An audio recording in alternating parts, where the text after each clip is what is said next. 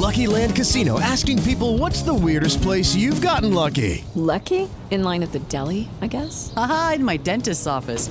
More than once, actually. Do I have to say? Yes, you do. In the car before my kids' PTA meeting. Really? Yes. Excuse me, what's the weirdest place you've gotten lucky? I never win and tell. Well, there you have it. You can get lucky anywhere playing at LuckyLandSlots.com. Play for free right now. Are you feeling lucky? No purchase necessary. Void where prohibited by law. 18 plus. Terms and conditions apply. See website for details.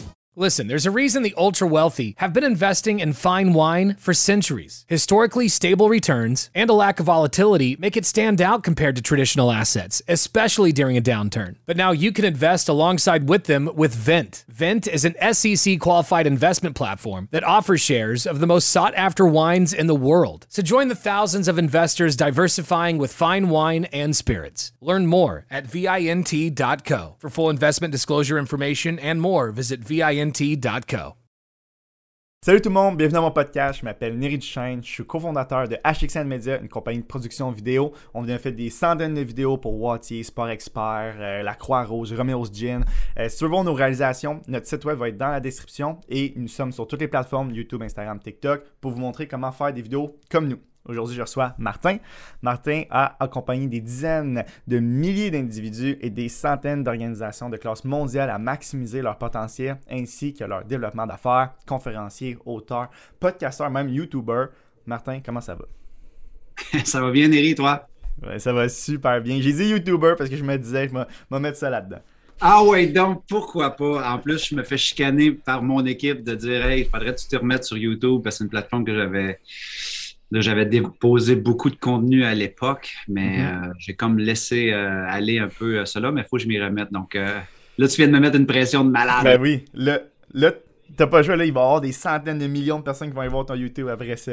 Euh, Martin, je l'ai dit, t'es euh, coach. Dans le fond, je pense que c'est une chose qu'on peut, euh, tu peux comme te, te- te- te- te déterminer un peu par ce terme-là. Je voulais savoir concrètement, là, tu sais, avant de rentrer un peu plus dans ton parcours, puis tout ça, qu'est-ce que ça fait un coach? Ben écoute, un coach, d'abord avant tout, ça va prendre une personne qui a un objectif, qui a une intention de réalisation et de voir un peu comment on peut partir de où est-ce qu'elle est avec euh, ses croyances limitantes, ses peurs, son anxiété, ses angles morts, des fois qu'elle ne voit pas parce qu'elle est tellement proche de l'arbre. Donc, par exemple, dans le cas d'une entreprise, des fois, ils savent qu'est-ce qu'ils veulent faire. Ils sont pas fous, là. Ces gens-là ont monté une business, ils ont, ils ils ont grindé, sont arrivés à un certain niveau, mais des fois, ils vont frapper un plateau où c'est que par eux-mêmes ou par leur équipe qui les entoure, mais ils ne voient plus nécessairement comment s'y prendre, comment l'annoncer, comment eux se propulser, comment scaler ou faire croître leur business sans y laisser leur peau, parce que souvent en tant qu'entrepreneur, on peut voir, souvent il y a beaucoup de désarroi au niveau de la, de vie personnelle, au niveau de l'équilibre, de la santé, la santé mentale. Donc, les demandes peuvent être X, mais moi souvent, ben, dans le cadre de ma carrière, c'est bon, j'ai un, un- besoin, j'ai un problème. Souvent, ce besoin-là, c'est un problème ou une ambition tu comprends, de réalisation, parce que je ne sais pas nécessairement comment m'y rendre.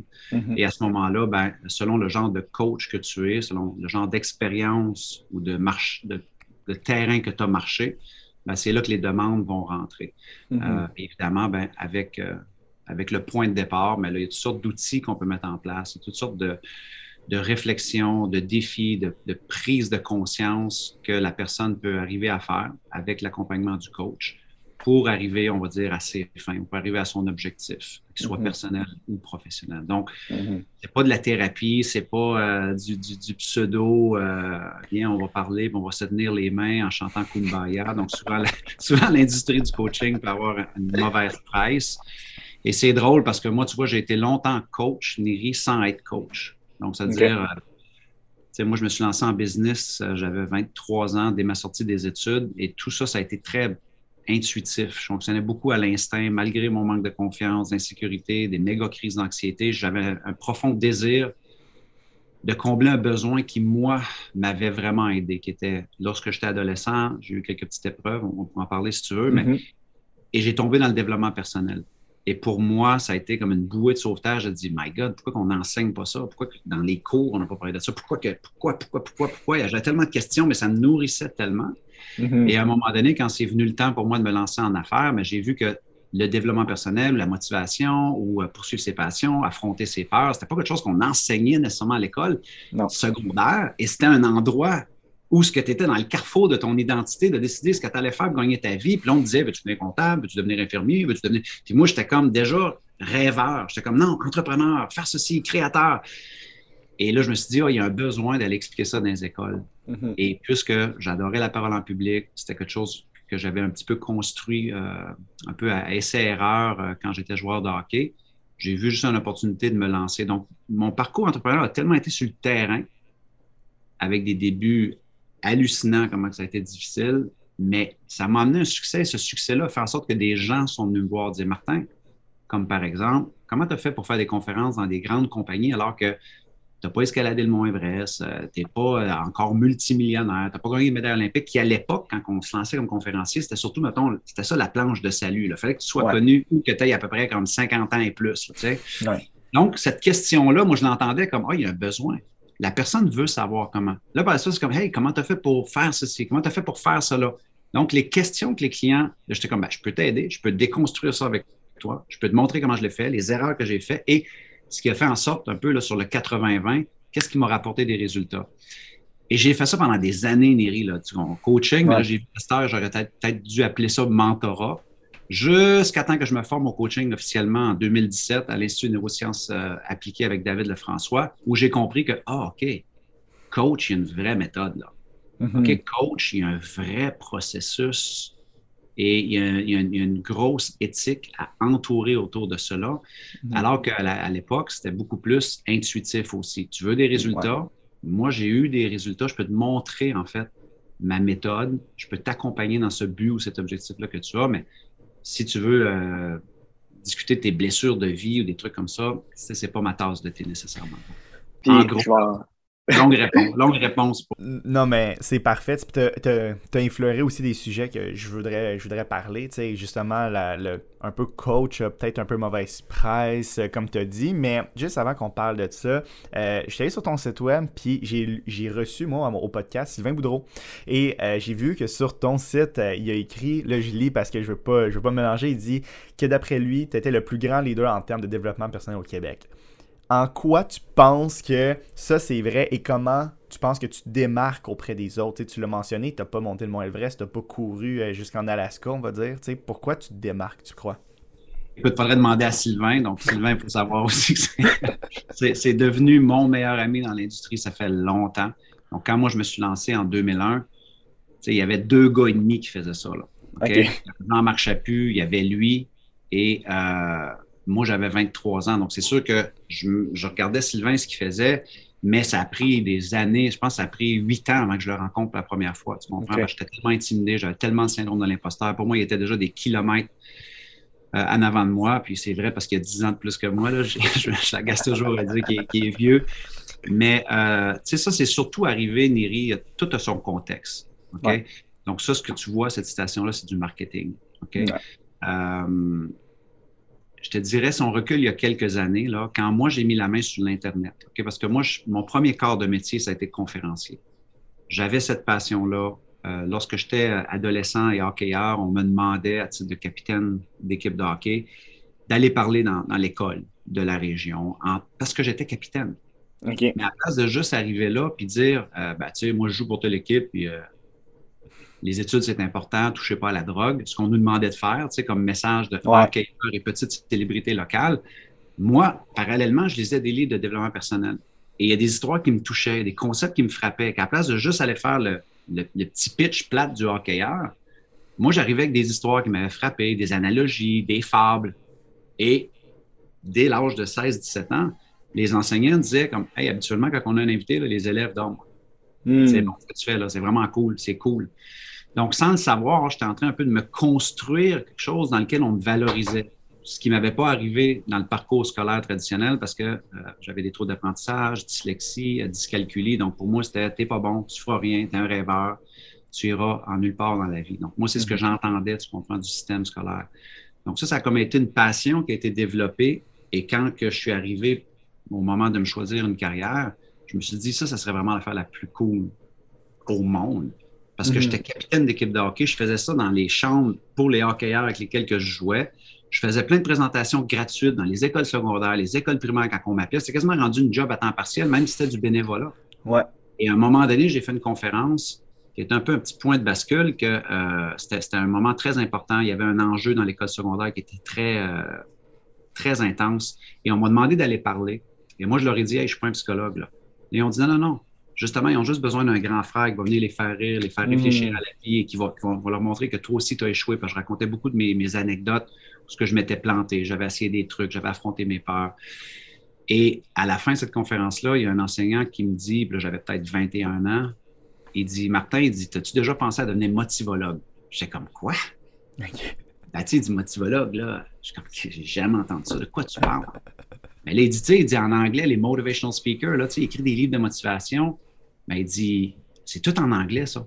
Dans mm-hmm. les écoles secondaires, les, les, conférences euh, de leadership au niveau étudiant, c'est tout en anglais. Il n'y a personne qui fait ça en français. Mm-hmm. Il va vraiment faire ça. Et là, j'étais comme, Là, c'est là que j'ai réalisé que les gens de qui je lisais les livres depuis 16, depuis l'âge de 16 ans, le livre, c'était juste un produit dérivé. Leur vrai corps de métier, souvent, c'était des conférenciers. Ouais. Et là, je me suis dit, OK, c'est une carrière, cette patente-là. Hein? Et là, à cette époque-là, moi, j'avais deux mentors. Là, je t'ai fait court parce qu'il y a tellement de choses.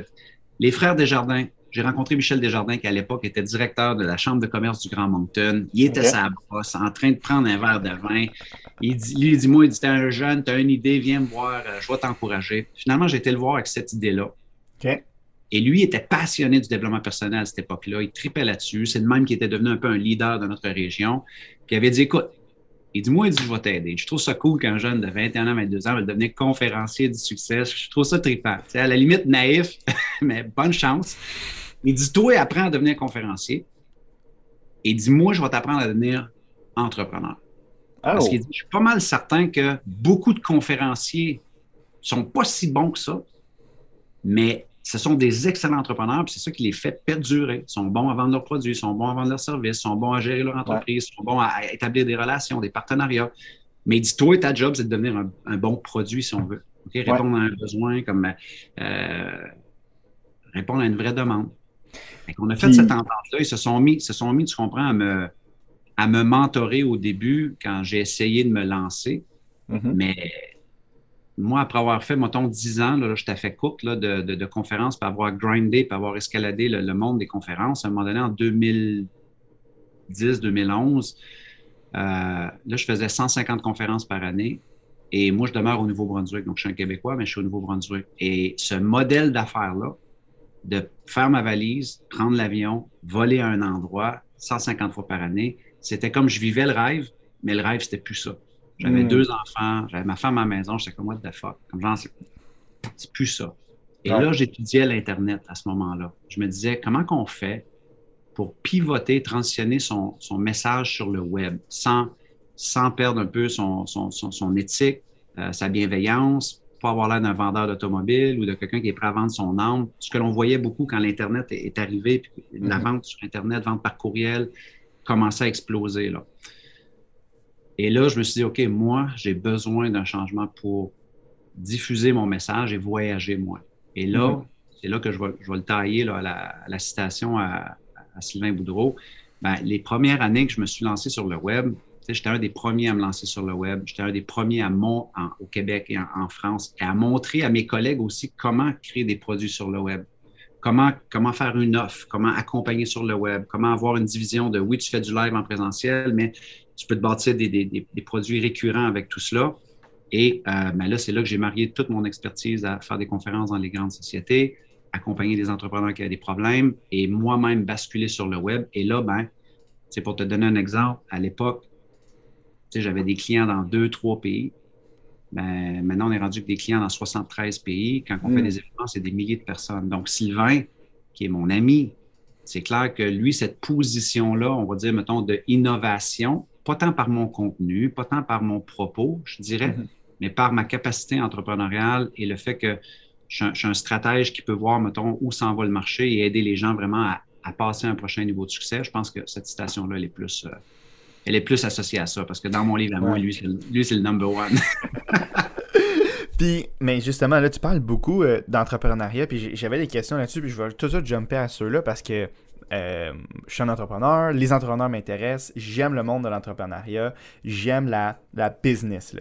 Euh, il n'y a pas quelque chose que je préfère entre genre le marketing, euh, recruter, puis tout. J'aime les deals, j'aime la business, j'aime les bâtir, les relationships, puis tout ça. Fait que vais savoir, toi, pour gérer Martin la Tulipe Incorporé, on va dire, Inc. Euh, c'est quoi la grosseur de l'équipe? C'est quoi la taille de l'organisation? Est-ce que vous êtes deux? Vous êtes 50? Est-ce que vous êtes 150? Comment ça se passe? Ouais. Non, on a neuf employés à temps plein. Et mhm. là-dessus, on a des prestataires qui vont être ponctuels. Ça veut dire, euh, lorsqu'on a, nous, on crée par nous-mêmes quatre événements annuels euh, qui sont d'assez grande envergure. Donc, à ce moment-là, on a nos neuf employés, mais aussi on va avoir des prestataires euh, audio, visuels, photographes, trucs, machins, qui vont venir mettre l'épaule à la roue dans des postes clés qui vont nous permettre de continuer à offrir un, bon produit, un, bon service. Mhm.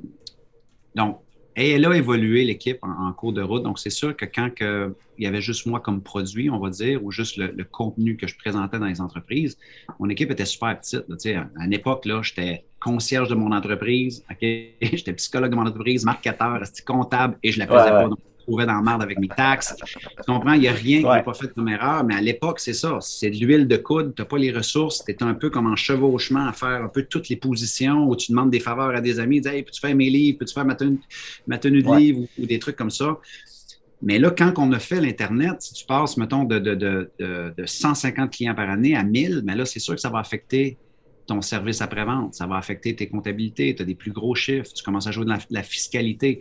Donc, à ce mm-hmm. moment-là, as you scale, il faut aussi que tu scales les problématiques que tu as dans ton entreprise ou au moins euh, comment tu fais pour ne pas te retrouver dans des pièges que tu pourrais dire Ah, j'ai eu un beau succès, mais je dois 250 euh, 000 en impôts ou je n'ai pas payé ça l'année passée et là, je le dois. Donc, elle a, évolué, mon équipe. Mais en gros, là, pour ta question, si c'est juste le nombre de personnes, 9 personnes, et elle peut monter, mettons, jusqu'à 15. OK, je comprends. Puis, côté. Euh, euh, revenue stream. Parce que dans une entreprise, la majorité du monde vont pas commencer à juste mettre tous leurs œufs dans un panier. sais, toi, tu as ton livre, tu as des conférences, tu as les ateliers, puis tout ça. Peux-tu break down qu'est-ce que tu vends? pour exemple, quelqu'un qui se dit c'est quoi le modèle d'affaires? C'est quoi les revenue streams? Puis est-ce que tu es capable de les classer de le plus important au moins important en, en coût, on va dire, un exemple en revenu? Si ça te dérange pas. Oui, donc encore une fois, tout ça a évolué, mais si on parle d'aujourd'hui, donc notre plus gros revenu aujourd'hui en ordre, OK, c'est les formations en ligne. OK? Donc, c'est clair que tout ça était déjà en explosion avant le COVID. Mm-hmm. Mais pendant la COVID, évidemment, ça a été dans la stratosphère, tu comprends? Donc, mm-hmm. c'était juste absolument malade. Donc, c'est encore notre produit numéro un. Donc, mm-hmm. en termes de revenus et en termes de dépenses, ben, on a une marge, on va dire, mettons, d'à peu près. Euh, je sais pas moi, 60% de profitabilité parce mhm. qu'on parce qu'on crée des événements live associés aux produits virtuels. Donc, moi, livrer une formation que en ligne et pas aller à la rencontre de mes clients, c'est pas un modèle d'affaires qui me plaisait, même si je comprends bien de faire le maximum de profit. Euh, pour moi, faire une dépense qui, moi, je le percevais comme un investissement pour aller à la rencontre de mes clients, vivre quelque chose de fort avec eux autres, ça valait l'investissement. Mhm. Euh, par la suite, tout ce qui est le coaching, le mentorat. Donc, moi, j'ai la chance d'accompagner des, entrepreneurs qui sont. Euh, parce que la formation en ligne, c'est plus pour les entrepreneurs débutants et intermédiaires. OK? par la suite, tous les gens qui disent OK, moi, j'en veux plus, j'ai besoin d'accessibilité, j'ai besoin de louer ton, cerveau, ton marketing, ton expérience par rapport à tout ce que tu as accompli sur le web et au niveau entrepreneurial, mais à ce moment-là, ben, euh, j'ai la chance d'accompagner des entrepreneurs qui, qui, viennent pour un peu ces opérations-là chirurgicales. OK? Je veux le faire, mais j'ai peur de ceci, j'ai peur de cela, ou je ne sais pas comment faire ceci, ou je ne sais pas comment faire cela. Donc, on, unpack toutes leurs problématiques et après ça, ben, on enligne la stratégie. Donc, à ce niveau-là, plus euh, stratège entrepreneurial, surtout des entrepreneurs web.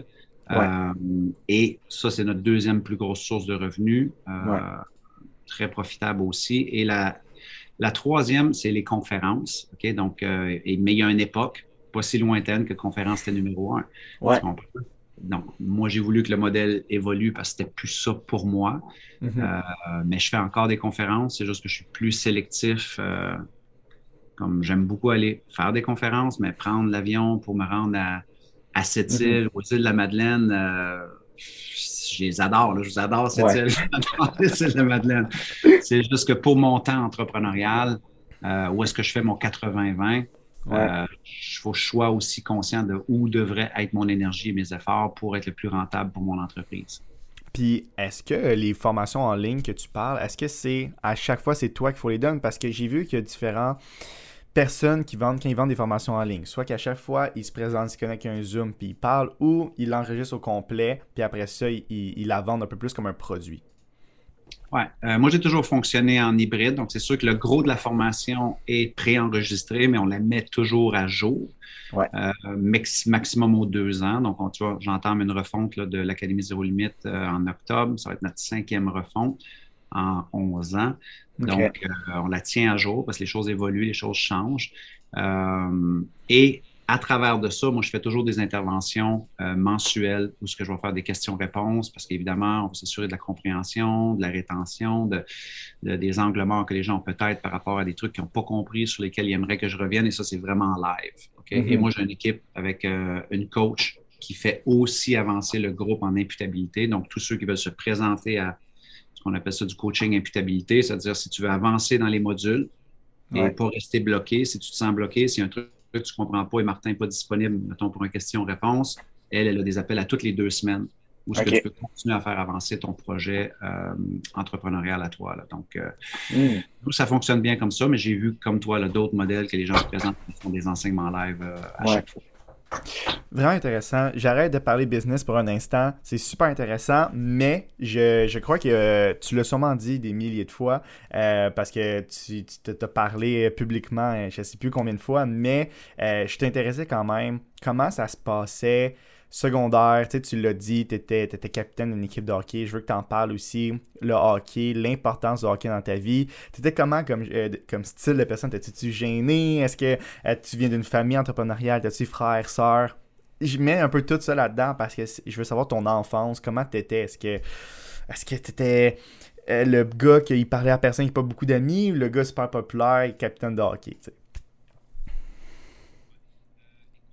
C'était un, mix de plusieurs choses, je pense. quand reflecting back, là, euh, c'est sûr que j'étais euh, des parents exceptionnels, m'ont aimé, m'ont tout donné, qu'est-ce qu'il y avait à donner. Euh, des, gens qui s'étaient impliqués dans leur communauté, donc la générosité, la bienveillance, aider son prochain. On était à l'église à tous les dimanches, on passait le pain partagé, on jouait dans une pièce de théâtre à l'église. Tu sais, comme mes parents, leur, leur, mindset entrepreneurial, c'était ça que c'était. C'est comme aide ton prochain, fais ta différence. Donc, c'était pas des entrepreneurs, mais il y avait des, vraies belles valeurs euh, qui, je pense, qui ont, calqué qui j'étais. Maintenant, euh, pour moi, à l'époque, je ne sais même pas comment ça se passe aujourd'hui, mettons, à l'école, mais à l'époque, mhm. moi, c'est clair que le système scolaire ne me réussissait pas. OK? Euh, donc, moi, je suis quelqu'un qui est rentré en souffrance assez vite. OK? À l'école, c'était vraiment, vraiment tough. Ça rochait.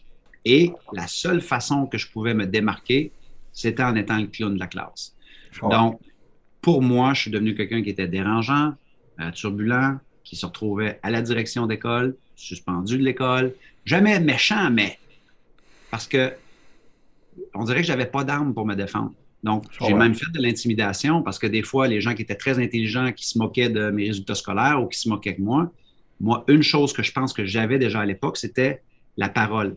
J'avais la parole facile. Mes deux parents ont la parole facile. Et donc, je me dis, OK, je vais prendre cette arme-là pour attaquer, puis je vais blesser la personne. OK? Et jusqu'à temps que j'arrive à 16 ans, je jouais midget 3 à Amos et euh, je restais chez une famille d'accueil, euh, Anne-Marie euh, Crépeau, en fait, la mère, la, mère de pension où est-ce que je restais avec deux enfants. Et à la fin de l'année, tu sais, en secondaire 5, tu as toujours un album de finition, ce qui met toutes les photos, tout le monde, t'écris un petit mot comme hey, j'espère ouais. te donner médecin ou millionnaire. Et là, elle, elle avait dit, je peux écrire un petit mot, puis elle l'avait écrit dans la première page. Tu sais. Elle avait dit, hey Martin, quel garçon charmant tu es, blablabla. Bla, bla, bla, bla, Puis là, elle avait dit, elle dit, j'espère que surtout que tu vas réaliser que euh, la communication n'est pas juste bonne pour blesser les gens, mais elle peut être utilisée pour remonter les gens. Tu sais. Euh, j'espère vraiment que tu vas comprendre ça. Wow. J'étais comme, wow. Mais tu sais, quand tu reçois un feedback dans la vie, soit tu le prends, soit tu te dis à pas rapport, elle se prend pour qui? Mais je le savais qu'elle avait raison. C'est pas vrai que moi j'aimais blesser des gens, c'est pas vrai que j'aimais de, de, toujours être le clown, parce qu'en fin de compte, je portais un masque. C'est juste que j'avais pas les outils puis la communication pour dire que OK, c'est où ma place, moi, de rêveur? Et où ma place d'entrepreneur? On va où? Il est où le cours pour ça? Ouais. Donc, et là, ça a été le début de quelque chose d'intéressant, tu sais, parce que euh, parallèlement à ça, quelques semaines après, encore à Amos, il y a une enseignante qui s'appelait Marc Desjardins, enseignante de français. Je dérangeais toujours dans ce cours-là. Et euh, elle dit, tu sais, Martin, elle dit, euh, tu déranges en temps, elle dit, tu sais, elle dit, mais elle dit, ce que tu dis, c'est drôle, tu sais, c'est comme, je comprends, c'est juste que tu me déranges, tu sais. Mais elle dit, moi, elle dit deux choses. Un, il y a, une compétition qui s'appelle les jeunes orateurs éloquents. À l'époque, c'était organisé par le Club Rotary. Elle dit, moi, je pense que c'est là que tu devrais aller parler, tu comprends? Là, c'est ton don à toi. C'est pas parce que tu n'es pas bon à l'école que tu peux pas réussir dans quelque chose, Martin. Mais elle dit, toi, c'est la communication. Mais elle dit, il mhm. faut pas que ça soit pour déranger le monde. Elle dit, il faudrait que ça soit comme pour apprendre comment être meilleur avec ça. Elle dit, si tu veux, moi, je pourrais t'aider. Puis parce que je vais t'aider, tu vas te taire dans ma classe. fair deal, fair deal. c'est un bon deal. C'est ça qu'on a fait. Et finalement, j'ai été à cette compétition-là. Puis juste, les gens gardent en tête. Là. Moi, je jouais midget 3. À l'époque, c'est très, très stéréotypé, très masculin, très un joueur qui participe à un concours d'oratoire quand tu joues. Il va se faire niaiser dans la chambre. Ou... Tu comprends? C'est exact. C'est weird. Tu sais. Ouais. Donc, j'ai fait ça, j'ai pas gagné, mais je suis arrivé deuxième. Mais tout ça que je t'explique, ça a été des petites graines qui ont été semées pour au moins me construire ce qui à l'époque ressemblait à une confiance en soi. Ou au moins un domaine où est-ce que je disais, OK, tout ça, j'y arrive pas, je comprends pas pourquoi. Mais là, on semble me valoriser et j'y prends goût. Et là, le développement personnel est arrivé dans ma vie et tout ça a été mis en place. Mais sinon, tu sais, j'ai quand même pendant longtemps, le Neri, traîné un fond énorme, tu comprends, de manque d'estime, de manque de confiance, euh, qui m'amenait à faire des méga crises d'anxiété quand je me suis lancé en affaires, parce que dans ma tête, j'avais encore l'identité de ce petit gars-là qui n'est pas assez, de ce petit gars-là qui ne fera rien en vie. Donc, c'était très difficile d'avancer vers un rêve et un désir entrepreneurial avec un tiraillement intérieur comme ça. Donc, c'est sûr, aujourd'hui, les gens me regardent, vont dire comment, ouais, Martin, ouais, mais toi, tu sais, c'est facile, t'es confiant. Ouais, minute, papillon. J'ai aussi été l'entrepreneur qui s'est caché dans le garde-robe, qui n'a pas showé up parce que je choquais de crise d'anxiété, le cou serré, les plaques rouges d'en face. Donc, je te comprends. Là. Je sais mhm. exactement comment tu te sens si tu te sens comme ça. Sauf que la bonne nouvelle, c'est que ça se construit tout ça. Tu sais. Donc, c'était l'enfance, c'était l'adolescence, mais j'ai eu des expériences fantastiques, mais intérieurement, il y a eu des, des combats quand même. Puis tu dis, euh, tu sais, que, tu avais, un manque de confiance, puis, puis tout ça quand tu étais adolescent à cause du secondaire, mais euh, à cause de, surtout les notes, mais tu étais quand même capitaine du midget 3, tu sais. Ça, est-ce que ça te donnait de la confiance quand même? Est-ce que ça te boostait d'un certain côté? Parce que, en tout cas, moi, j'ai été au collège Antoine Giroir à Saint-Hyacinthe, puis ils ont un beau programme de hockey, puis le capitaine du midget 3, c'était le gars le plus cool de l'école. Ouais.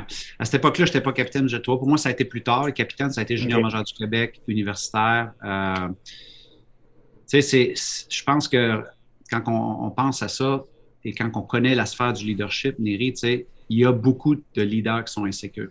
Mm-hmm. Comme il y a beaucoup d'humoristes qui sont insécures, comme il y a beaucoup de gens qui ont des grands succès, qui font de l'anxiété, de l'angoisse, euh, genre de détresse intérieure, c'est juste que tu ne le vois pas. Parce qu'on a développé des mécanismes où on est confiant ou performant, on développe un mécanisme pour se protéger. The show must go on, let's go. Mais moi, des clients que j'accompagne, ou si je prends juste ma propre aventure entrepreneuriale, Neri, c'est que tu peux être confiant à un endroit, mais tu peux sortir de cet endroit-là et être une personne qui n'a pas nécessairement confiance. Mm-hmm. C'est pour ça que des fois, la, la confiance en soi, les gens vont dire comment, ah, tu viens, tu viens suivre mon cours, je vais t'enseigner confiance en soi. Minute papillon. La confiance en soi, ça fluctue, ça peut changer, ça peut varier. Euh, en gros, c'est une prédiction, tu comprends? Le seul endroit où tu peux vraiment le muscler, c'est en te mettant massivement dans les expériences et avoir une bonne lecture de qu'est-ce qui vient de se passer, aller chercher un feedback, voir comment tu peux t'améliorer et recommencer l'expérience. Et recommencer l'expérience. Pas trop de juger, pas trop de critiquer, pas trop de dire que t'es poche pendant que tu le fais et refaire l'expérience. À force de faire ça, on développe ce qu'on appelle une compétence. Une fois qu'on a développé la compétence, ben là, on se sent un peu plus en confiance. Donc, moi, à cette époque-là, dans le hockey, je me sentais, on dire, compétent. C'est normal qu'il y ait peut-être un, petit peu des semblants de confiance à cette époque-là. Mais tu me sortais ailleurs, j'étais un chaton qui était comme, tu comprends? Euh, pas beaucoup de confiance. À la limite, tu peux même pas reconnaître le gars, dire, pourquoi il agit comme ça, pourquoi il est immature comme ça? Ouais, j'essaie de masquer des trucs euh, pour lesquels je suis pas confiant, tu comprends? Donc, je comprends. Puis tu dis euh, que tu as, vécu des choses euh, comme des grosses crises d'anxiété, un peu, un peu même des crises euh, de, panique dans, le, dans le garde-robe. As-tu un, un, moment que tu peux nous raconter que tu t'es dit, hey, là, là, ça allait vraiment pas bien? T'sais, exemple, moi, je sais que quand je suis rentré au cégep, je capotais, j'aimais tellement pas ça, même style que toi, l'école, j'avais un peu plus de difficultés, puis j'aimais vraiment pas ça. Puis je pleurais à chaque fois avant d'aller au, cégep parce que j'étais piqué. Je sais que cet événement, ce moment-là de ma vie, c'était un des pires. T'as-tu un moment comme ça que tu te dis, ça là, c'était l'enfer? j'en ai plein, man. j'en ai tellement, comme genre, on pourrait en parler jusqu'à la semaine prochaine. ouais. Je veux dire que ce soit des moments, on va y aller en crescendo, là, que, ce soit, que ce soit des moments au début, là, début de ma carrière. Là. Imagine, euh, moi, je me lance, je fais des conférences dans les écoles secondaires. OK? Je suis à perte à chaque fois que je vais faire une conférence. Mm-hmm. OK? Ça à des soirs de coucher dans mon auto. Et le matin, quand le concierge arrivait, je disais comme Hey, peux-tu ouvrir le gymnase? J'aimerais juste prendre une petite douche euh, avant la conférence. Je suis conférencier à 9 h. Salut. OK? Et donc, et, pendant ce temps-là, moi, à cette époque-là, parce que je n'avais pas appris à gérer mon, anxiété, mon stress et les revers, parce que là, juste une petite mention psychologique, on va dire, là, moi, j'ai été, j'ai été coucouné dans un écosystème qu'on appelle une chambre de hockey. Midget 3, junior majeur, universitaire, t'es beau, t'es fin, t'es un leader, oui, oui. Mais ça, c'est ce qu'on appelle une micro-société, dans laquelle, quand tu échoues, tu échoues en équipe. Mm-hmm. Là, moi, je me lance en affaires et on me dit non à tous les jours ben moi, je n'ai pas appris nécessairement à gérer ça, là, puis je le gère très mal, OK? Parce que ça me replogue à ma blessure de tes passés. Mm-hmm. Donc, moi, je me mets à manger comme un, comme un ours.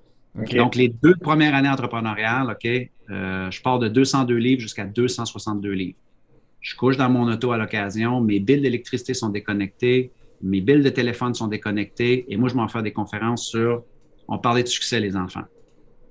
Hmm. L'incohérence, Neri, là, elle est next level, elle est extrêmement difficile à gérer, mais en même temps, c'est un apprentissage. Pourquoi? Parce que ce que moi, en tout cas, j'ai découvert, c'est qu'à un moment donné, comment tu veux être dans ta cohérence si tu ne vas pas sur les edges de ton incohérence? Hmm. De, de, de, sortir ton mauvais produit, de sortir ta mauvaise conférence, de, marcher ces émotions-là. À ce moment-là, mon but, c'est peut-être pas de faire de l'argent avec des conférences tout de suite, mais d'apprendre à peux-tu gérer le terrain, Martin? Peux-tu mhm. gérer les hauts, les bas, la difficulté? Peux-tu arrêter de mettre tellement d'importance sur ce que les autres vont penser? Peux-tu arrêter de mettre moins d'importance sur les revers, les non, les refus? Et moi, j'étais au gym à cette époque-là de ça. Donc, ça, c'était une période qui était difficile, par exemple, mais ce que j'en ressors, c'est que je suis content d'avoir marché ce terrain-là. C'est dans un monde où on prône tellement l'authenticité, où je suis d'accord, mais en mhm. même temps, en prônant tellement l'authenticité puis la cohérence, on s'accorde peut-être plus le droit à l'imperfection. On vit plus dans une société où qu'on ose, où qu'on prend des risques, où qu'on veut prendre la parole, exprimer des opinions. Et moi, je pense que c'est un désavantage aujourd'hui de faire ça, tu comprends? Donc, mm-hmm. encore aujourd'hui, cet apprentissage-là que j'ai eu à cette époque-là a été un moteur. Mais pour moi, et ça, j'ai appris ça avec un ami qu'on a en commun, là, euh, Guillaume Dulude. Moi, à cette époque-là, je faisais beaucoup de l'anxiété hiérarchique. Donc, ça veut dire qu'à chaque fois que j'étais avec une personne qui avait plus de succès, ben, automatiquement, je me sens. C'est comme si le succès de l'autre. Ça t'intimide. Big time. Comme genre, c'était comme genre, j'en paralysais, OK? J'en perdais mes capacités cognitives. Donc, je n'étais pas capable de gérer ça. Donc, moi, je me suis mhm. retrouvé à des endroits où j'étais invité là, à des conférences qui étaient déterminantes pour moi. Là, mettons, 2004, là, c'est là que ça s'est arrivé. Mon mentor, Michel, me pomme une conférence entrepreneuriale devant 300 entrepreneurs. C'est, ça va être big. Ça peut être un tremplin incroyable l'espoir est mis sur moi, comme mon Martin, t'es arrivé, c'est incroyable, ça va décoller. OK? Le gars avec qui je fais la conférence, c'est un Chris, j'ai oublié son nom de famille, mais c'était le numéro, le producteur numéro un de guitare acoustique à l'époque. Il faisait ça de Terre-Neuve. Le gars, il est blond, il ressemble à une vedette d'Hollywood, il est bronzé, il est parfait, il est sur tous les magazines entrepreneuriales. Puis moi, je suis en train de me sortir mon 262 livres, de coucher dans mon auto, d'essayer de, faire un revenu avec ça. Ouais. le décalage, il est tellement atomique, là que la journée de la conférence, je suis chez nous, je ne peux pas le gérer.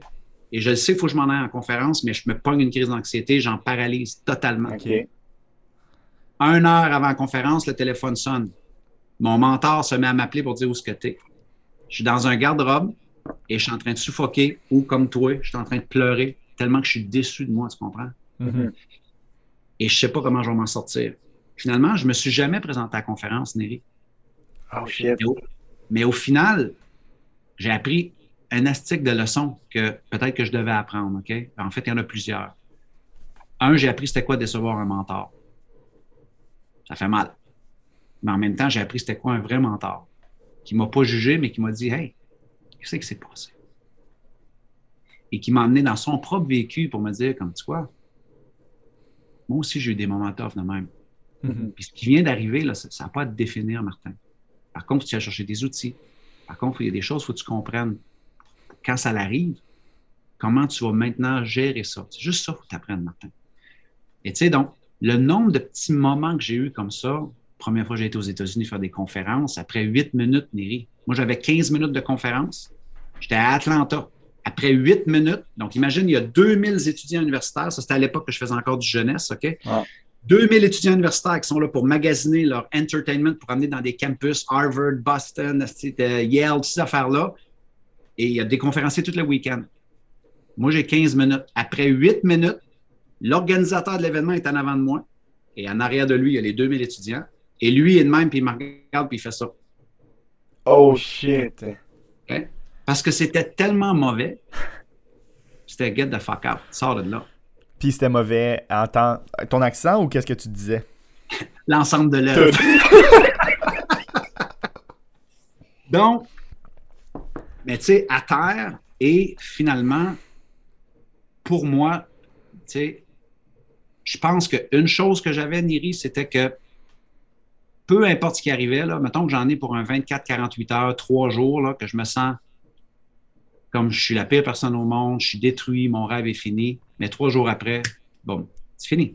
Je continue. Ça, j'ai toujours, toujours, toujours eu ça. Donc, Mhm. peu importe ce qui est arrivé dans l'enfance, dans ma carrière, des moments où c'est que ça a été extrêmement difficile. euh, en 2008, il a fallu que je retourne chercher un emploi. J'ai été travailler dans un terrain de golf. Tu Ok. comprends? Donc là, à ce moment-là, là, je suis, deux- je suis auteur de deux livres best-sellers, dont un best-seller national, où c'est que j'ai accompagné un petit garçon de 13 ans qui est en phase terminale d'un cancer. Le livre a frappé, boum, ça a été vendu partout. Euh, on a fait tous les médias. À cette époque-là, ça fait déjà, mettons, un trois ans que je fais des compagnies massivement, puis je suis appelé, puis comme genre, je suis la saveur du, du moment dans, dans- dans- les sociétés et les associations. Mais j'ai mal joué mes cartes, je gère mal mon entreprise, j'ai investi à la bourse, à l'immobilier, je connais rien là-dedans. Mais je pense que je peux déjouer la bourse, je pense que je peux déjouer tout l'immobilier. Je me prends pour Donald Trump. Mhm. La, la récession pogne. J'ai toutes mes œufs dans le même panier. Et on vient de bâtir la maison de nos rêves ici. Ma femme est Mhm. enceinte de notre deuxième enfant. J'ai plus aucun revenu pour des mois à venir. Plus de conférences. Tout le monde annule leurs conférences. Tout le monde annule tout. Hmm. Fait quoi? Prends, je m'en vais travailler. Je me dis, il faut que je passe l'été. Je m'en vais travailler dans un terrain de golf. Mais imagine-toi, là. Ça fait à cette époque-là, ça faisait comme déjà euh, plusieurs années que j'écrivais des chroniques sur le succès euh, dans ma région, dans le journal provincial. J'étais connu comme ça, puis ainsi de suite. Puis il y a des gens qui avaient un regard un peu hautain par rapport à ce que je faisais. Comme, Ah, c'est ce qu'il fait, lui, là. tu sais. Ouais. Il y en a toujours eu, puis c'est correct. Mais là, imagine que je me retrouve à laver des voiturettes de golf, puis à opérer un Le- terrain de golf. Je te garantis que c'était une tornade émotionnelle. Ouais. C'était extrêmement difficile à gérer. Mais en même temps, encore là, je me dis, gars, voici l'expérience que je suis en train de faire. Et comment tu vas t'en sortir? Et qu'est-ce que tu vas surtout apprendre de ça? Mhm. Et ça a été, ça a été, encore une fois, une pilule vraiment tough à avaler quand c'est arrivé, mais en septembre, quand les conférences ont recommencé, je suis comme, hey, comment je fais pour plus que ça arrive, tout ça? Mieux, devenir un meilleur entrepreneur. Donc, à cette époque-là, j'étais plus un entrepreneur qui s'occupait de, de mon marketing, euh, de la livraison de mon produit, mais je ne m'occupais pas nécessairement de mes finances. Je disais toujours, ah, moi, la comptabilité, ça ne m'intéresse pas. Ah, moi, les chiffres, ça ne m'intéresse pas. Mais ouais, mais j'étais juste 66% président de mon entreprise. Je ne Mm. m'occupais pas du dernier 33% qui était, connais-tu tes chiffres? Connais-tu tes taxes? Connais-tu tes, tes- tes- ta trésorerie? Connais-tu tes dépenses? Ton Mhm. flow? Donc, chaque coup de gueule ou chaque deux par quatre au visage a été salutaire jusqu'à présent. Euh, et ça, ben, ça m'aide aussi quand j'accompagne des entrepreneurs. Mhm. Parce que les autres, ils pensent que ce qu'ils vivent, c'est la fin du monde, mais j'ai été dans la tranchée, j'ai été, j'ai été là. Donc, non seulement j'ai- les outils, j'ai les stratégies, mais j'ai aussi comme un genre d'histoire pour appuyer le truc. Là. Mais c'est ça que j'allais dire. J'allais dire que je pense que beaucoup le mot coach a mauvaise presse ces temps-ci parce que on dirait qu'on en voit beaucoup des 21 ans coach de vie qui ont rien vécu. tu sais. Puis je me demandais, toi, tu là, tu l'as super bien expliqué, mais tu moi, exemple, personnellement, si je me dis, je vais aller chercher quelqu'un qui va me coacher, c'est soit quelqu'un qui a vécu des choses que moi, je me dis, ok, oui, ça va, être utile pour moi, ou qui a eu des études. C'est comme des deux, les deux bases, études ou terrain. Mais quand il n'y a aucune de ces deux choses-là, je peux comprendre pourquoi des fois c'est la mauvaise presse. Toi, est-ce que pour toi, le, boom de, on va se le dire un peu, tout le monde veut être Tony Robbins, on dirait, euh, est-ce que pour toi c'est bon ou c'est pas bon, ce phénomène-là, puis qu'est-ce que tu en penses? Écoute, euh, c'est pas que c'est bon ou c'est pas bon. C'est.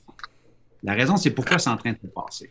OK? Mm-hmm. C'est-à-dire, soit une perte de sens au niveau de la société, les gens sont insatisfaits au niveau professionnel, sont à la recherche d'une carrière valorisante, passionnante, changement des modèles d'affaires, hey, je peux gagner ma vie à partir de chez moi. Donc, il y a des explosions là, de plusieurs concepts qui n'existaient pas. OK? Maintenant, comme dans n'importe quoi, il y a toujours un spectrum. Tu sais, comme tu as dit, euh, OK, tu as les coachs qui ont marché le terrain, ils ont les expériences, ils ont les échecs, ils ont le succès, ils ont le savoir-faire, le savoir-être, fantastique. En as d'autres qui ont des études, donc une vraie méthodologie, une vraie compréhension un peu de, de, de l'humain ou du monde des affaires, dépendamment du genre de coaching que tu fais. Et là, par la suite, ben, tu as les, les... The Louisiana Swamplands. Out here, you're either lunch or you're enjoying it. Make sure you end up on top with the all-powerful lineup of Kia SUVs, like the Telluride, Sportage, and Sorrento, equipped with available all-wheel drive, higher ground clearance, and the interior capacity to bring everything you need, so you'll always remain more than a gator's length ahead. Visit your local Kia dealer today to find your next adventure in our ever-capable lineup of SUVs. Kia, movement that inspires. Call 800-3334-KIA for details. Always drive safely. Leftovers or the DMV or house cleaning or Chumba Casino always brings the fun. Play over a hundred different games online for free from anywhere. You could redeem some serious prizes. Chumba. ChumbaCasino.com. Live the Chumba life. No purchase necessary. Void were prohibited by law. T plus terms and conditions apply. See website for details. Les coachs qu'on va appeler, mettons, euh, à la mode ou euh, saveur du mois ou quoi que ce soit. Et encore une fois, ça l'arrive. Moi, je suis pas là pour juger, tu comprends, que, que, que c'est bon ou pas bon, mais c'est sûr que mon opinion serait que j'ai vu moi aussi des, des, des, gens sur TikTok qui ont 16 ans et sont coach en relation de couple.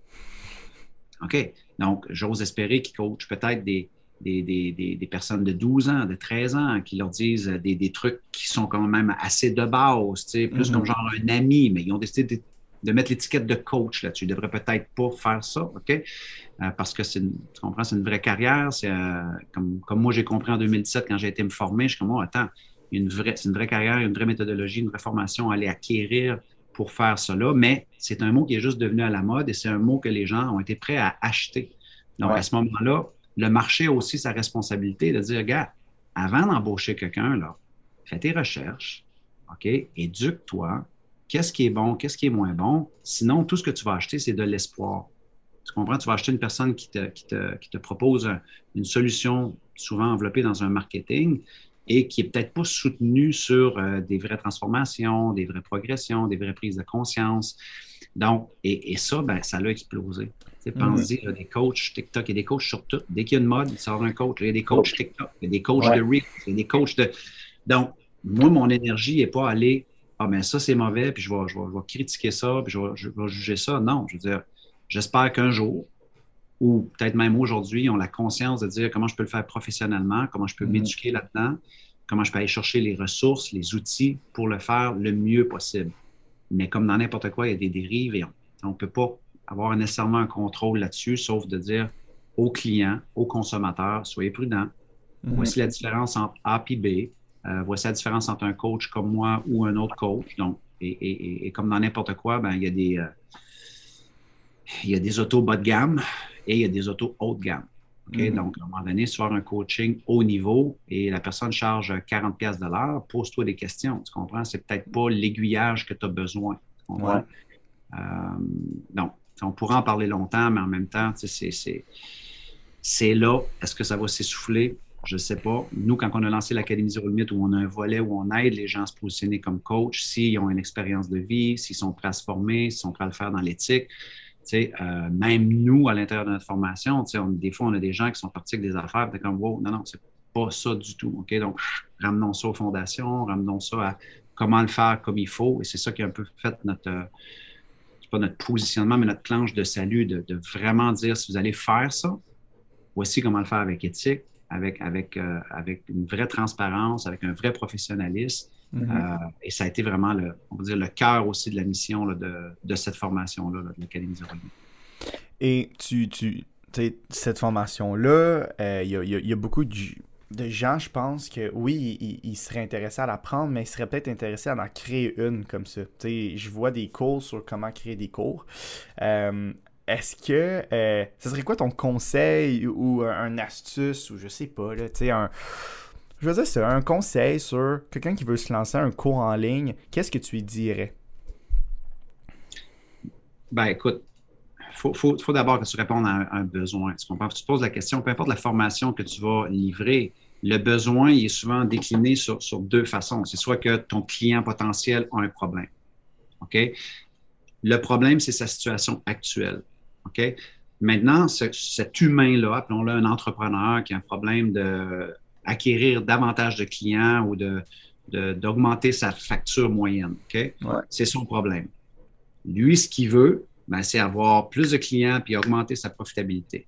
OK? Donc, une fois qu'on a les deux pôles, mettons, de c'est quoi le besoin et c'est quoi le désir, ben, à ce moment-là, c'est là, qu'il faut qu'on se pose la question de dire, OK, quelles peuvent être les étapes ou les processus que la personne a besoin de comprendre pour arriver à ses fins. Donc, par exemple, si toi, tu es dans la réalisation de production vidéo, je vais apprendre à faire des vidéos euh, mes vidéos sont poches, mes vidéos sont pas animées, mes vidéos n'ont pas de lustre, mes vidéos ressemblent pas à des trucs qui sont comme vraiment cool et qu'on va écouter jusqu'au bout. OK, t'aimerais quoi? Faire des vidéos comme Neri fait.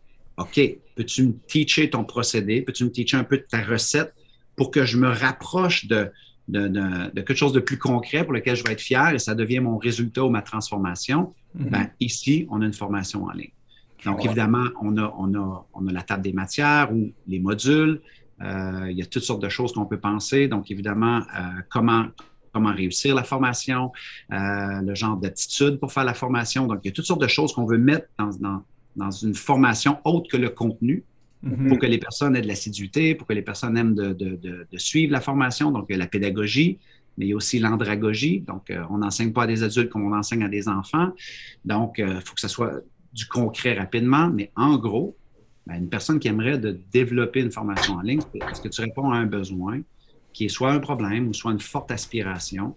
Et c'est quoi la transformation? C'est quoi la, situation idéale que l'on vise ici? Mm-hmm. Et entre les deux, combien de choses concrètement et spécifiquement doivent être, comprises, euh, testées, euh, incarnées, euh, maîtrisées pour qu'une personne arrive à produire ses premières vidéos comme Niri a de le faire, Mhm. Donc, peut-être faudra que tu enseignes les outils, ceux qui coûtent moins cher. S'il veut payer un petit peu plus, peut-être faudra que tu montes un petit logiciel non payant puis un plus payant. Deux, trois petits trucs de magie en editing. Mhm. Euh, comment faire un petit peu de storytelling, comment construire le narratif. Donc là, on se met à avoir un début de squelette qui devient une formation en ligne. Maintenant, on, on va la vendre comment? C'est il va falloir trouver justement des marchés qui ont ce besoin-là. De dire, hey, imagine qu'on était une compagnie, il y aurait des belles vidéos comme ça pour vendre nos produits, pour vendre nos services, pour proposer, pour raconter l'histoire de nos clients. Imagine à quoi ça ressemblerait. Ouais, mais nos vidéos sont poches. Ben, peut-être qu'on pourrait acheter le programme de Neri, tu comprends? Mm-hmm. Donc, euh, c'est très simplifié, c'est la vue à 35 000 pieds, mais c'est souvent, euh, souvent l'erreur que les gens euh, commettent dès le départ. Ils vont juste se dire comment je vais me lancer en ligne, tout le monde est en ligne aujourd'hui où il y a une opportunité oui, il y a une opportunité. Elle n'a pas fini de grandir pour ceux qui sont bons, pour ceux qui c'est un vrai business. Euh, mais il faut quand même que, comme dans n'importe quel entrepreneuriat, euh, je réponds à quel besoin ou quel service que je trouve qui, moi, je peux faire mieux, je peux l'ajuster, je peux y amener mon unicité et me différencier de la compétition qui existe présentement. Mm-hmm. Là, on commence à avoir un semblant de, de quelque chose qui pourrait être vendu au moins. Puis, tu as parlé au début, début de YouTube que tu avais euh, arrêté un peu de poster du contenu. Quel est l'impact des réseaux sociaux pour toi? Euh, est-ce que pour toi, c'est un gros cheval de bataille que tu dis, moi, la majorité de mes clients viennent des réseaux sociaux ou c'est comme un à côté? Comment ça se passe? Quoi l'impact? Non, c'est malade. C'est juste malade. Comme genre, pour nous, Le meilleur chiffre que je peux te donner, euh, Neri, je vais t'en donner deux, OK? Mettons, je laisse un podcast, tu parles à des entrepreneurs, tu sais. Euh, donc, moi, j'étais en affaires, je faisais affaires, j'avais des clients dans trois pays. OK? Quand j'ai commencé à faire du contenu sur les médias sociaux, OK? Ce qu'on va appeler les, réseaux sociaux, imagine que c'est des rivières. Ouais. Imagine que Facebook, YouTube, TikTok, peu importe, c'est des rivières. Et le plus de rivières qui arrivent à ton cours d'eau, ben, le plus que qu'elle est plus qui est nourri ton cours d'eau. OK? Mm-hmm. Et nous autres, je veux dire, le monde qui se sont mis à écouter nos vidéos, moi, je ne connais pas personne en Afrique, je ne connais personne en Tunisie, je ne connais personne en Guadeloupe, je ne connais personne à l'île de la Réunion, je ne connais personne, mais maintenant, quand on va à Paris, on a 2000 personnes dans la salle, les gens viennent de tout partout. Mm-hmm. Comprends? Donc, oui, il y a de l'organique là-dedans, mais si je n'avais pas posté organique avec constance, essayer de, de, développer une audience, parce que l'opportunité des médias sociaux, Néry, elle est quoi? Elle est de démontrer ton expertise dès le début, de démontrer que tu sais de quoi tu parles, de mhm. démontrer tes valeurs. Tu sais, dans un courriel, c'est bien beau de dire à une personne merci beaucoup, on a aimé faire affaire avec toi, mais quand, tu sais, regarde qu'est-ce que toi tu fais. Toi, tu es un gars qui produit des vidéos. On pourrait se poser la question pourquoi tu fais un podcast? Ben, à travers de ton podcast, on voit ta passion pour l'entrepreneuriat, on voit ta capacité d'écoute qui est exceptionnelle, on voit ta compassion, on voit tes questions intelligentes. Donc, est-ce que c'est possible que pendant qu'une personne écoute ton podcast et ne te connaît pas, la journée où il y a une vidéo à faire, il dit Moi, je vais appeler ces jeunes-là parce qu'ils sont sharp. C'est ça que les entrepreneurs n'ont pas compris. Mm-hmm. Ils pensaient que les médias sociaux, c'était pour les gamins et euh, prendre une photo de ton repas à midi. Et oui, il y a eu tout ça. OK? Les photos avec les filtres, moi, je ne parle pas de ça. Je parle de peux-tu documenter ou démontrer à quel point tu es un bon coach, tu as un bon propos, euh, ta méthode, euh, donner des exemples, donner de la valeur qui va apporter de la valeur aux gens qui vont écouter tes choses. Ça, on appelle ça ben, aller séduire une audience, aller à la rencontre d'une audience qui ne te connaît pas.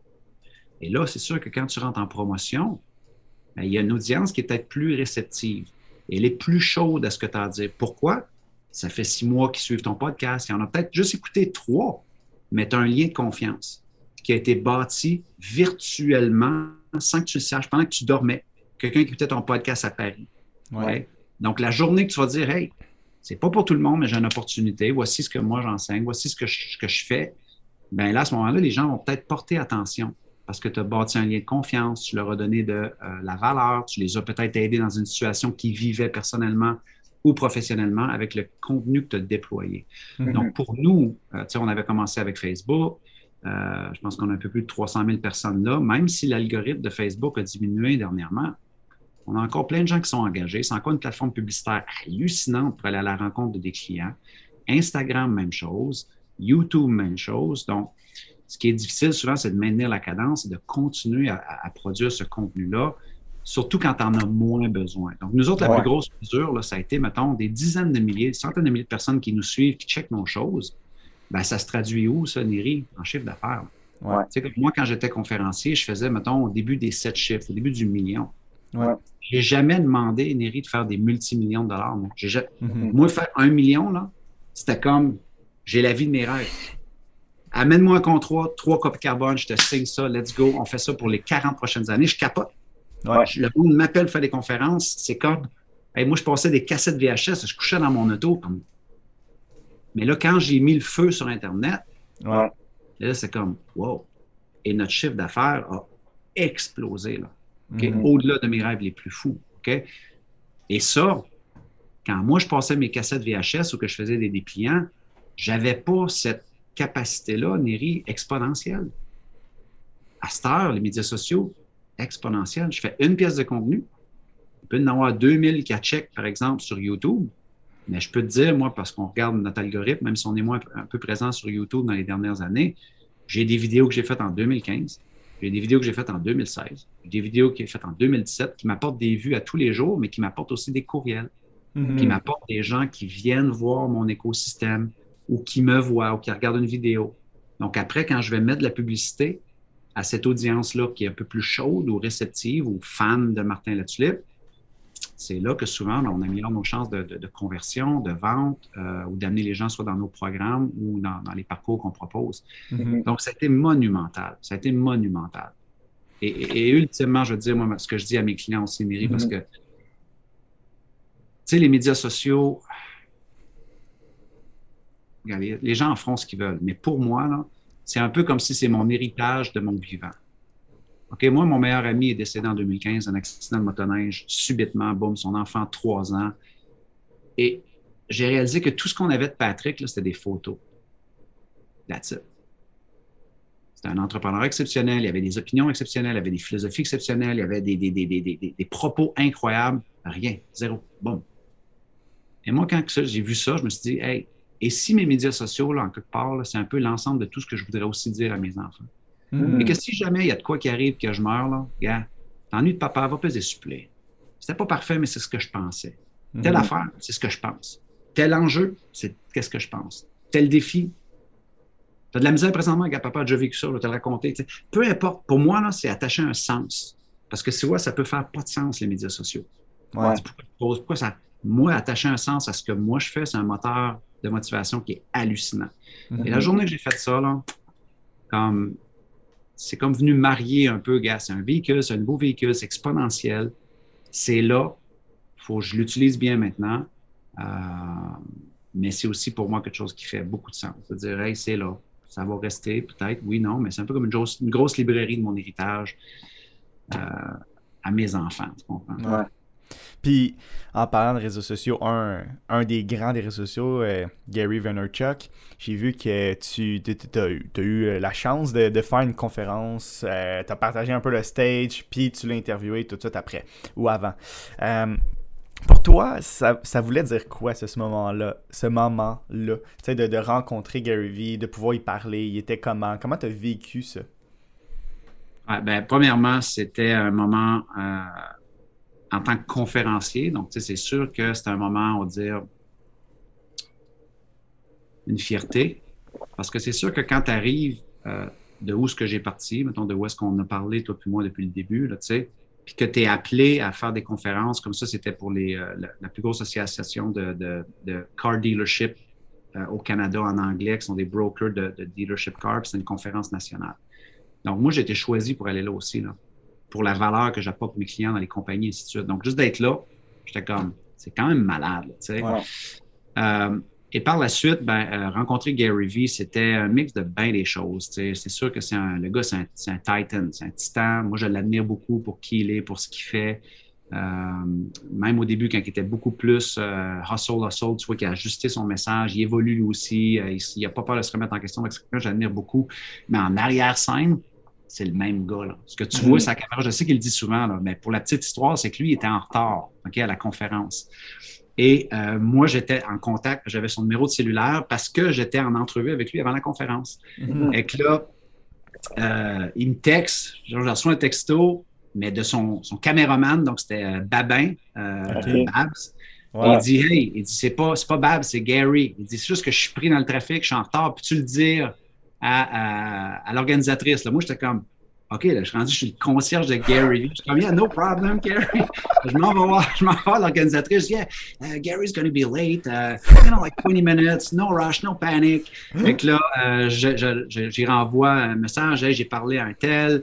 Elle va t'attendre à telle heure. Là, il dit, oh, by the way, parce que lui, il voyage avec son micro. Quand il arrive à un événement, il a déjà son micro.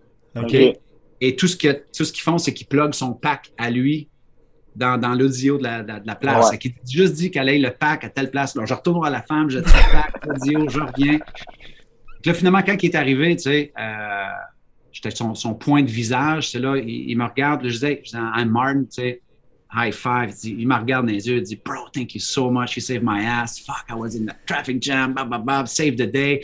Hey, let's do that uh, interview right now. Là, j'étais comme, hey, tu veux-tu checker avec la cliente? Tu sais, mais il était tellement nice.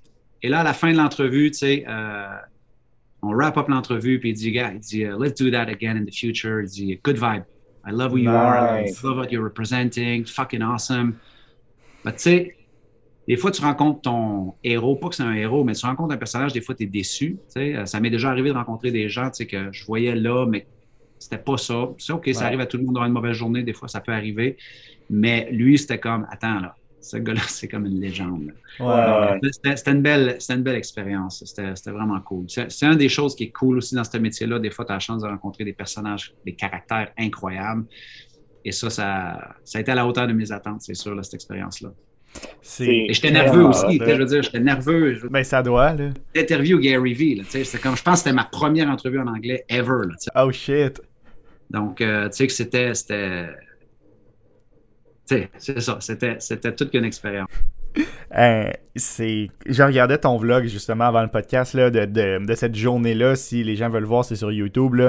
Euh, j'avais comme j'avais un stress puis c'était même pas moi j'étais juste quand je me mettais dans ta peau puis j'étais comme oh my god genre si moi j'avais été dans cette je serais, tellement stressé puis tout mais ça avait l'air d'être tellement hot euh, j'ai une dernière question avant de passer à une petite dernière section que je pose à toutes mes euh, à toutes mes invités un peu plus interactif ma dernière question c'est quel contrat ou gig ou euh, mandat que tu as eu, que tu as fait, ça c'est mon top. Genre, c'est mon préféré euh, ou le plus lucratif ou le plus le fun?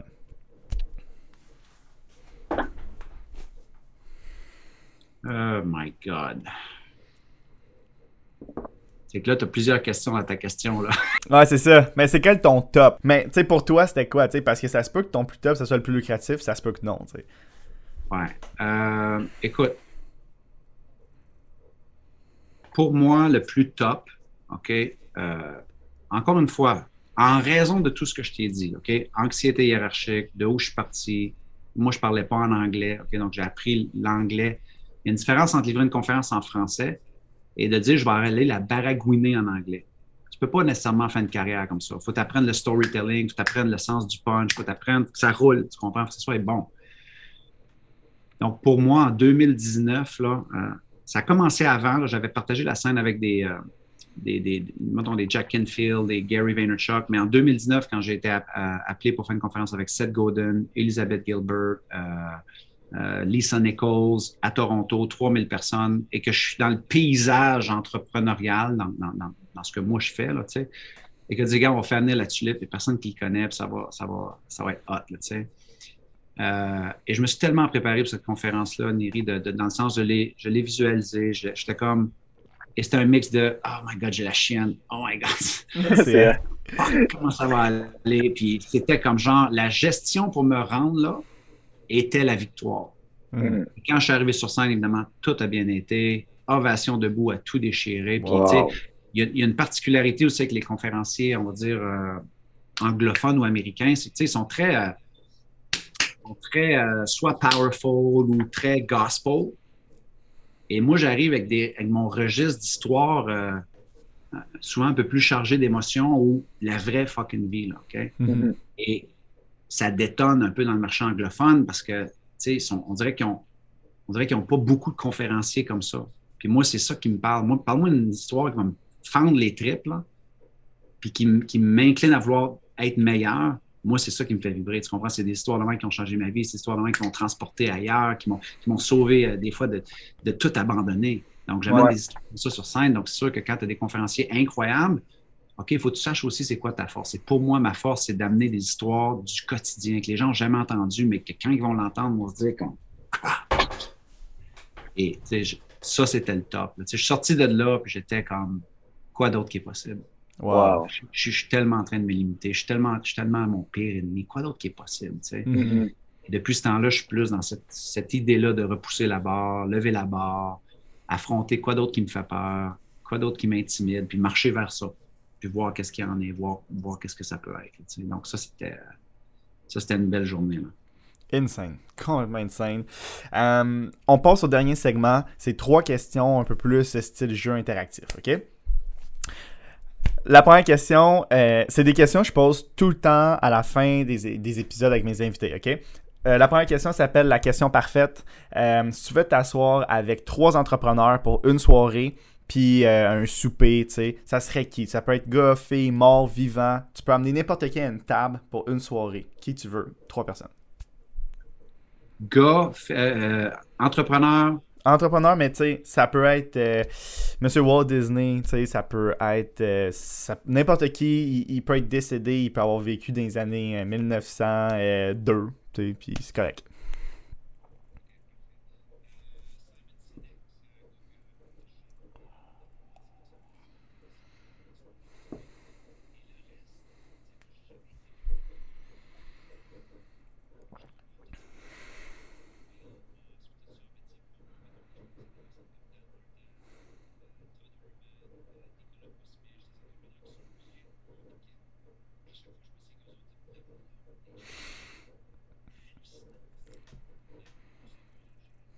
Nice.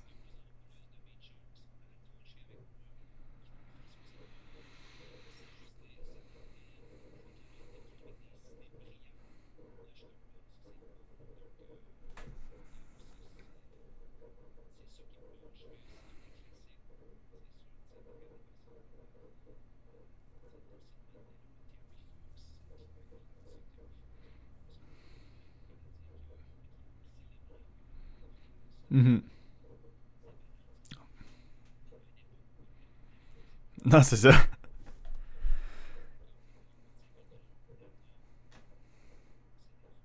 Mhm.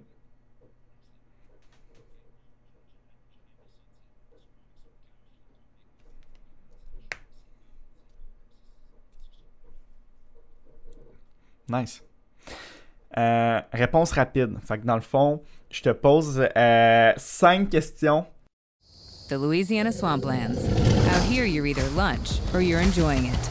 Make sure you end up on top with the all powerful lineup of Kia SUVs, like the Telluride, Sportage, and Sorrento, equipped with available all wheel drive, higher ground clearance, and the interior capacity to bring everything you need. So you'll always remain more than a gator's length ahead. Visit your local Kia dealer today to find your next adventure in our ever capable lineup of SUVs. Kia, movement that inspires. Call 800 333 4KIA for details. Always drive safely. Lucky Land Casino asking people what's the weirdest place you've gotten lucky? Lucky? In line at the deli, I guess? Aha, in my dentist's office.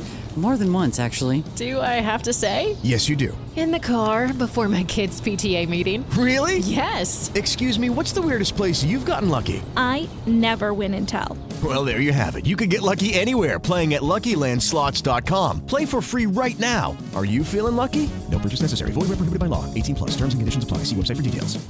OK. Je te promets. C'est ça mon défi, hein? Eh, c'est ça le défi aujourd'hui, c'est réponse rapide, ok? Fait que c'est vraiment là, genre une ligne, ok? Ton plus beau projet d'affaires? Mon plus beau projet d'affaires, ça a été euh, l'Académie Zone. Ton plus bel achat? Mon plus bel achat, ma Audi R8. Très cool. J'aime, j'adore. Euh, un rêve secret? Un rêve secret. Euh, probablement écrire un livre best-seller international. La chose que tu regrettes le plus. Ça, c'est chiennerie. La chose que je regrette le plus, avoir à des moments de ma vie déçu les gens qui m'aimaient. C'est là qui est hot avec ça, c'est qu'il n'y a pas d'explication, c'est juste comme une ligne. Tu sais, c'est chiant. Euh, je sais. Euh, quelque chose que, que tu n'as jamais dit publiquement. Ça doit être dur parce que tu es souvent à ces réseaux sociaux, mais C'est exactement. Quelque chose que j'ai jamais dit publiquement. t'avais-tu déjà dit que tu avais une R8 Peut-être que c'est ça. J'ai déjà dit que j'avais une R8, mais tu sais, je ne l'ai jamais crié, c'est toi. J'ai fait une petite vidéo sur TikTok pour expliquer ça. Avec, mon, avec mon chum Charles Côté, on, on Ok. s'est fait des petites vidéos là, comiques. Euh, Tu peux dire passe aussi. Là. ben, c'est chiant pour le public, là, mais Mais j'ai l'impression que c'est ça, je suis un livre ouvert, que j'ai tout partagé, mes, mes, mes, mes hontes, mes échecs, mes ci, mes ça. Euh, c'est que je cherche dans ma tête. C'est sûr qu'à un moment donné, quand j'étais un petit peu plus jeune, tu sais, il y a un de mes amis qui s'est fait accuser pour quelque chose, puis j'ai dit oui, oui, c'est lui, mais finalement, c'était moi. C'est comme genre une histoire de dire, tu sais, en secondaire 4, là, t'as Ouais, été ouais, ouais. mais c'est moi qui l'ai fait. Au pain, si vous voulez voir toutes les vérités de Martin Tulip, allez voir ses réseaux sociaux, vous allez tout voir là-dessus. Euh, dernière section, under ou overrated. OK? Fait que, Euh, te Under ou overrated, OK. euh, les voitures de luxe. Euh, overrated. Euh, Ça peut être aussi euh, properly rated, OK? Euh, les can- Parfait. Ben, ça dépend de tes besoins et de tes finances. but C'est overrated, mais quand tu l'as, c'est fantastique. Si tu as les moyens de te le payer. les Canadiens de Montréal, l'équipe de hockey. Présentement, je te dirais underrated. Je pense qu'ils vont nous surprendre. OK. Facebook. J'aime le coach, j'aime la philosophie du coach. Je suis un fan fini de Martin Saint-Louis. J'aime comment il run son bateau pour l'instant. Donc, euh, let's go. Nice. Euh, Facebook. overrated présentement, mais très utile et important pour euh, quand même le développement d'affaires, surtout pour des web entrepreneurs. Les coachs de vie. Overrated. Avoir des followers. Overrated. TikTok? Overrated. Donc, ça veut dire que toutes ces choses-là, ben là, je sais que je ne peux pas ajouter. Vas-y, vas-y, vas-y, vas-y. Mais c'est que c'est tout important. C'est juste que j'ai eu des clients qui avaient des métriques vanitaires de 100 000 membres, mais c'était des membres qui avaient acheté. C'était des likes qui avaient acheté. C'était, et, leur modèle d'affaires en arrière, il faisait comme 10 000 Donc, pourtant, il y avait une audience, pourtant, il y avait des followers. Il y a des gens qui sont sur TikTok présentement qui ont 500 000 followers, mais qui n'ont pas de revenus. Là. Moi, je suis un entrepreneur. C'est-à-dire, ça, ça peut être un, véhicule hallucinant pour ton expansion, mais montre-moi aussi le modèle d'affaires. Et moi, c'est là mm-hmm. mon expertise. Prendre un entrepreneur, dire, OK, t'es où? Ton audience, OK, on va mettre le feu là, on va mettre l'énergie là, on va ajuster le message là. Et, là, ça va faire du sens, les médias sociaux, grossir ton audience, parce que tu as un back-end, tu as un modèle d'affaires qui est, qui est, tu comprends, qui est construit en arrière. Ben oui, c'est ça. J'avais posé la même chose à Luc Poirier, puis il avait dit exactement la même chose. Avoir des followers. Non, c'était-tu Luc ou c'était François Lambert? Il avait dit avoir des followers, mais rien vendre avec, c'est euh, un peu useless. Euh, puis on le voit encore beaucoup, ça. Là, on voit encore beaucoup ça. Donc, tu sais que moi, je suis comme bravo, c'est un beau succès. Maintenant, montre-moi le back-end, montre-moi euh, le modèle d'affaires en arrière de ça. Il y en a que c'est super, il y en a que c'est louche. Je comprends. Tu as des coachs de vie, mais évidemment, il y en a, on en a tellement vu, on l'a tellement entendu. Euh, que c'est peut-être basculer dans le overrated, mais encore une fois, selon tes besoins et ta situation, ça peut être exceptionnel. Super. C'est vrai, 100%. Deux derniers. Elon Musk. Elon Musk. Oh my God. Je vais dire overrated, surtout en raison de beaucoup de ses positions que je trouve que c'est inflammatoire. Tu sais, ça, il, met le feu sur des, des, trucs, mais pour l'ensemble de l'œuvre entrepreneuriale, les risques qu'il prend, euh, je trouve qu'il est exceptionnel, mais. Un peu over. Ben, en tout cas, c'est aussi au niveau, des, au niveau de ses valeurs humaines, au niveau de sa, sa vie personnelle. C'est juste, il est exceptionnel. là. C'est juste, c'est pas mon genre d'entrepreneur qui me fait vibrer. Je comprends. Euh, le dernier, les conférences? Moi, je dirais underrated et parce que j'ai des conférences qui ont, qui ont, changé ma vie. Tu comprends? J'ai été assis dans des salles où je sais que ça a été des déclics, des inspirations, des trucs que j'avais besoin d'entendre euh, à ce moment-là. Euh, et on oublie que les conférences, c'est de l'art oratoire. Donc, quelqu'un qui fait bien ça, c'est un artiste. Mm-hmm. C'est à la limite un peu comme entendre quelqu'un qui joue un violon, une, pièce de théâtre, puis ça va t'émouvoir, ça, ça touche, ça te fait réfléchir à des trucs. Un art oratoire, une conférence qui est bien faite, underrated. Les mots peuvent changer, tu comprends? Les, mm-hmm. peuvent, te transformer, peuvent t'amener ailleurs. Mm-hmm. Et euh, ça, je le crois beaucoup. Là, Super, moi c'est merci d'avoir pris le temps de, me parler ce matin. Euh, J'essaie de, mettre un lien pour la personne. Euh, qu'est-ce que tu veux que je mette? Qu'est-ce que tu veux plugger? Ben écoute, martinlatulip.com, tous les chemins mènent à Rome. Si vous allez sur les médias sociaux, la plateforme de votre choix. Mais sinon, mon site internet, là, vous pouvez me retrouver au martinlatulip.com. Super, ben merci euh, vraiment beaucoup, Martin, d'avoir pris le temps. Euh, je te souhaite euh, tout le succès du monde encore pour des années, des années, des années. Merci encore. Puis on, on, se reparle très bientôt. Merci beaucoup. C'est vraiment super. Bon succès à toi. Merci. With the Lucky Land slots, you can get lucky just about anywhere. This is your captain speaking. Uh, we've got clear runway and the weather's fine, but we're just going to circle up here a while and uh, get lucky.